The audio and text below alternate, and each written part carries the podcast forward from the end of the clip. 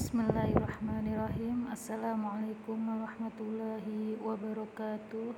Selamat pagi anak-anak kelas 10 IPA dan IPS Semoga kalian dalam keadaan sehat dan tetap semangat untuk melanjutkan ke pembelajaran selanjutnya dan tetap istiqomah dalam menjalani pembelajaran secara daring.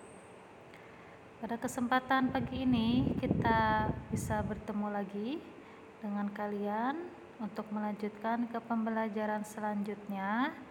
Alangkah baiknya sebelum kita melanjutkan ke pembelajaran, kita baca doa terlebih dahulu. Ya, silahkan kalian berdoa di rumahnya masing-masing yaitu dengan membaca doa belajar dimulai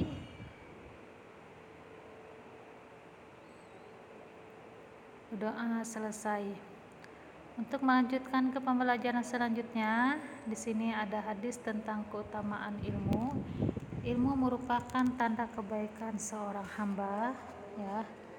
Kita akan lanjutkan dulu ke pembelajaran selanjutnya ya Tugas setiap muslim adalah mempelajari agama serta mengamalkan dengan baik, kemudian menyampaikan pengetahuan agama kepada yang belum mengetahuinya, mempelajari ilmu agama yang tidak harus detail akan tetapi cukup mempelajari bagian yang wajib untuk dipelajari saja. Bagian tersebut yaitu dinamakan dengan ilmu dindaburi yaitu bagian dasar dari ilmu agama yang terpenting. Bagian tersebut meliputi bahasa tentang akidah, toharoh, salat, puasa, zakat, haji, kewajiban hati, maksiat hati, maksiat anggota tubuh, dan cara bertobat dari maksiat. Nah, semua ilmu itu tersebut harus diamalkan kecuali zakat dan haji yang berkewajiban mengamalkan hanya orang yang mampu saja. Oke, dalam menyampaikan ilmu juga tidak dituntut harus menjadi seorang kiai atau ulama akan tetapi, orang awam yang telah menguasai bagian dasar ilmu agama pun mempunyai kewajiban menyampaikan ilmu kepada orang lain, terutama menyampaikan ilmu kepada keluarga kita. Oke. Dari Abdullah bin Amr, sesungguhnya Nabi Shallallahu alaihi wasallam bersabda, Sampaikan dariku Nabi Muhammad meskipun hanya satu ayat sampaikan riwayat dari Bani Israel dan hal itu tidak berdosa dan barang siapa sengaja berdusta kepadaku maka hendaklah ia menempati tempatnya di neraka. Itu hadis riwayat Bukhari. Oke selanjutnya dalam surat At-Taubah ayat 122 Allah menerangkan bahwa tidak perlu semua orang mukmin berangkat ke medan perang bila dipeperangi dapat dilakukan oleh sebagian kaum muslimin. Harus ada pembagian tugas dalam masyarakat sebagian berangkat ke medan perang dengan sebagian mendalami ilmu-ilmu agama supaya ajaran agama itu dapat diajarkan secara merata. Dengan demikian, dakwah dapat dilakukan dengan cara lebih efektif dan bermanfaat sehingga kecerdasan umat Islam dapat ditingkatkan. Oke, selanjutnya tidak setiap orang Islam mendapatkan kesempatan untuk menuntut ilmu dan mendalami ilmu pengetahuan serta ilmu agama.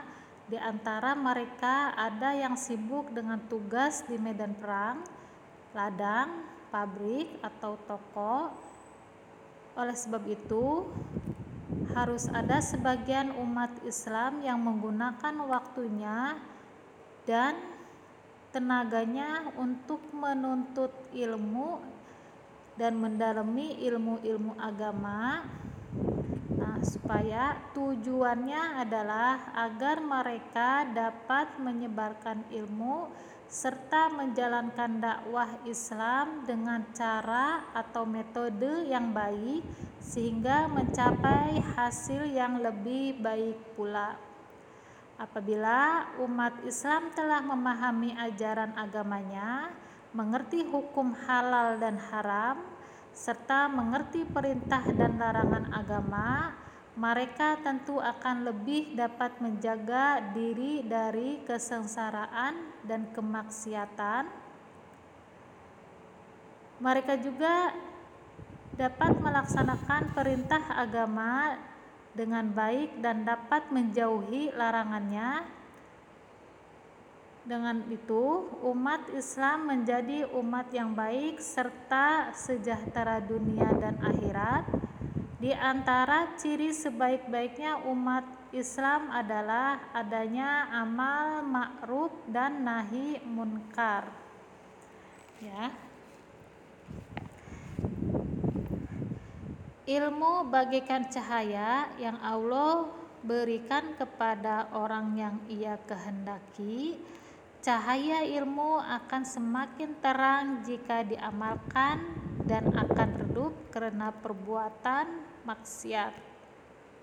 Suatu hari, Imam Syafi'i mengadu tentang buruknya hafalan beliau e, kepada gurunya yaitu Imam Waqi bin Jarrah ya syair mengatakan aku mengadukan kepada wakil buruknya hafalanku lalu beliau membimbingku untuk meninggalkan kemaksiatan beliau menyabarkan kepadaku bahwa ilmu itu adalah cahaya dan cahaya ilmu dari Allah tidak diberikan kepada pelaku maksiat.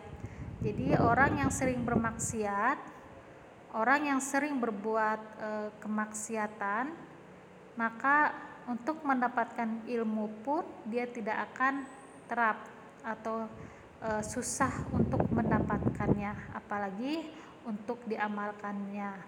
Maka jauhkanlah kemaksiatan apalagi kita dalam keadaan menuntut ilmu jauhkanlah dari kemaksiatan ya.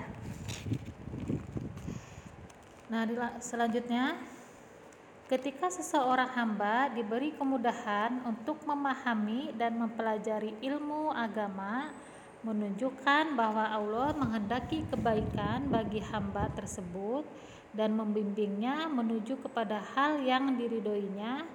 Jika hal itu terjadi, maka kehidupannya menjadi berarti, masa depannya cemerlang, dan kenikmatan yang tidak pernah dirasakan di dunia dan di akhirat ya maka orang yang ilmu bisa memanfaatkan ilmunya akan menikmati di dunia dan akhirat dan cemerlang hidupnya selanjutnya dengan menuntut ilmu dan mengajarkan akan menjadikan seorang hamba masuk ke dalam kelompok yang akan meraih ridhonya dan selamatnya dari kemungkaran dan siksaannya. Nah, hadis tersebut menerangkan bahwa seorang muslim yang keluar untuk menuntut ilmu akan menjadi sebab masuk ke dalam surga. Mengapa? Tatkala seorang muslim mempelajari agamanya dengan penuh keikhlasan, dia akan dimudahkan untuk memahami antara yang baik dan yang buruk, antara yang halal dan yang haram, serta yang hak dan yang batil. Nah, de, e, demikian pula dia selalu mengikuti bimbingan Nabi Shallallahu Alaihi Wasallam sehingga menjadi seorang hamba yang diridhoi oleh Allah. Ya, oke. Selanjutnya perilaku yang mencerminkan semangat menuntut ilmu dan mengamalkannya uh, itu rajin menghadiri majelis taklim dan berupa mengajak orang-orang untuk mengikuti kehadiran juga. Jadi kita mengajakin orang-orang untuk uh, menghadiri di majlis taklim yaitu belajar atau labul ilmi ya terus yang kedua tawadu ya tawadu sini yaitu uh, tidak sombong ya tidak sombong dengan ilmu yang dimiliki sehingga senantiasa berbagi ilmu kepada orang lain. Yang ketiga, menghormati orang lain mulai dari usia anak-anak, sebaya dan orang tua karena orang yang berilmu mampu menempatkan dirinya dengan baik. Oke, yang keempat, mampu menjadi sosok pemberi solusi terhadap masalah yang sedang dihadapi dalam kehidupan orang yang berilmu Nah, orang yang berilmu memiliki e, kecepatan dalam membaca keadaan dan mencari solusinya. Oke, jadi te, e, mampu menjadi seorang pemberi solusi, itu e, memberikan solusi kepada orang lain yang dalam kehidupannya bermasalah. Ya, terus yang kelima, bijaksana dalam bersikap karena orang berilmu selalu meneliti dan mempelajari setiap kejadian yang ada sehingga selalu mempertimbangkan baik setiap kebijakannya. Oke, sampai sini uh, kita lanjutkan Japri ke Telegram ya. Untuk diskusi silahkan pindah ke Telegram. Kalau memang ada yang bertanya silahkan Japri Oke, untuk pengambilan nilai keaktifan kita pindah ke Telegram. Ya, tak silahkan kalian buka Google Classroom-nya. Di situ ada tugas. Tugas kalian silahkan kerjakan dengan tepat waktu. Jangan sampai molor-molor ya.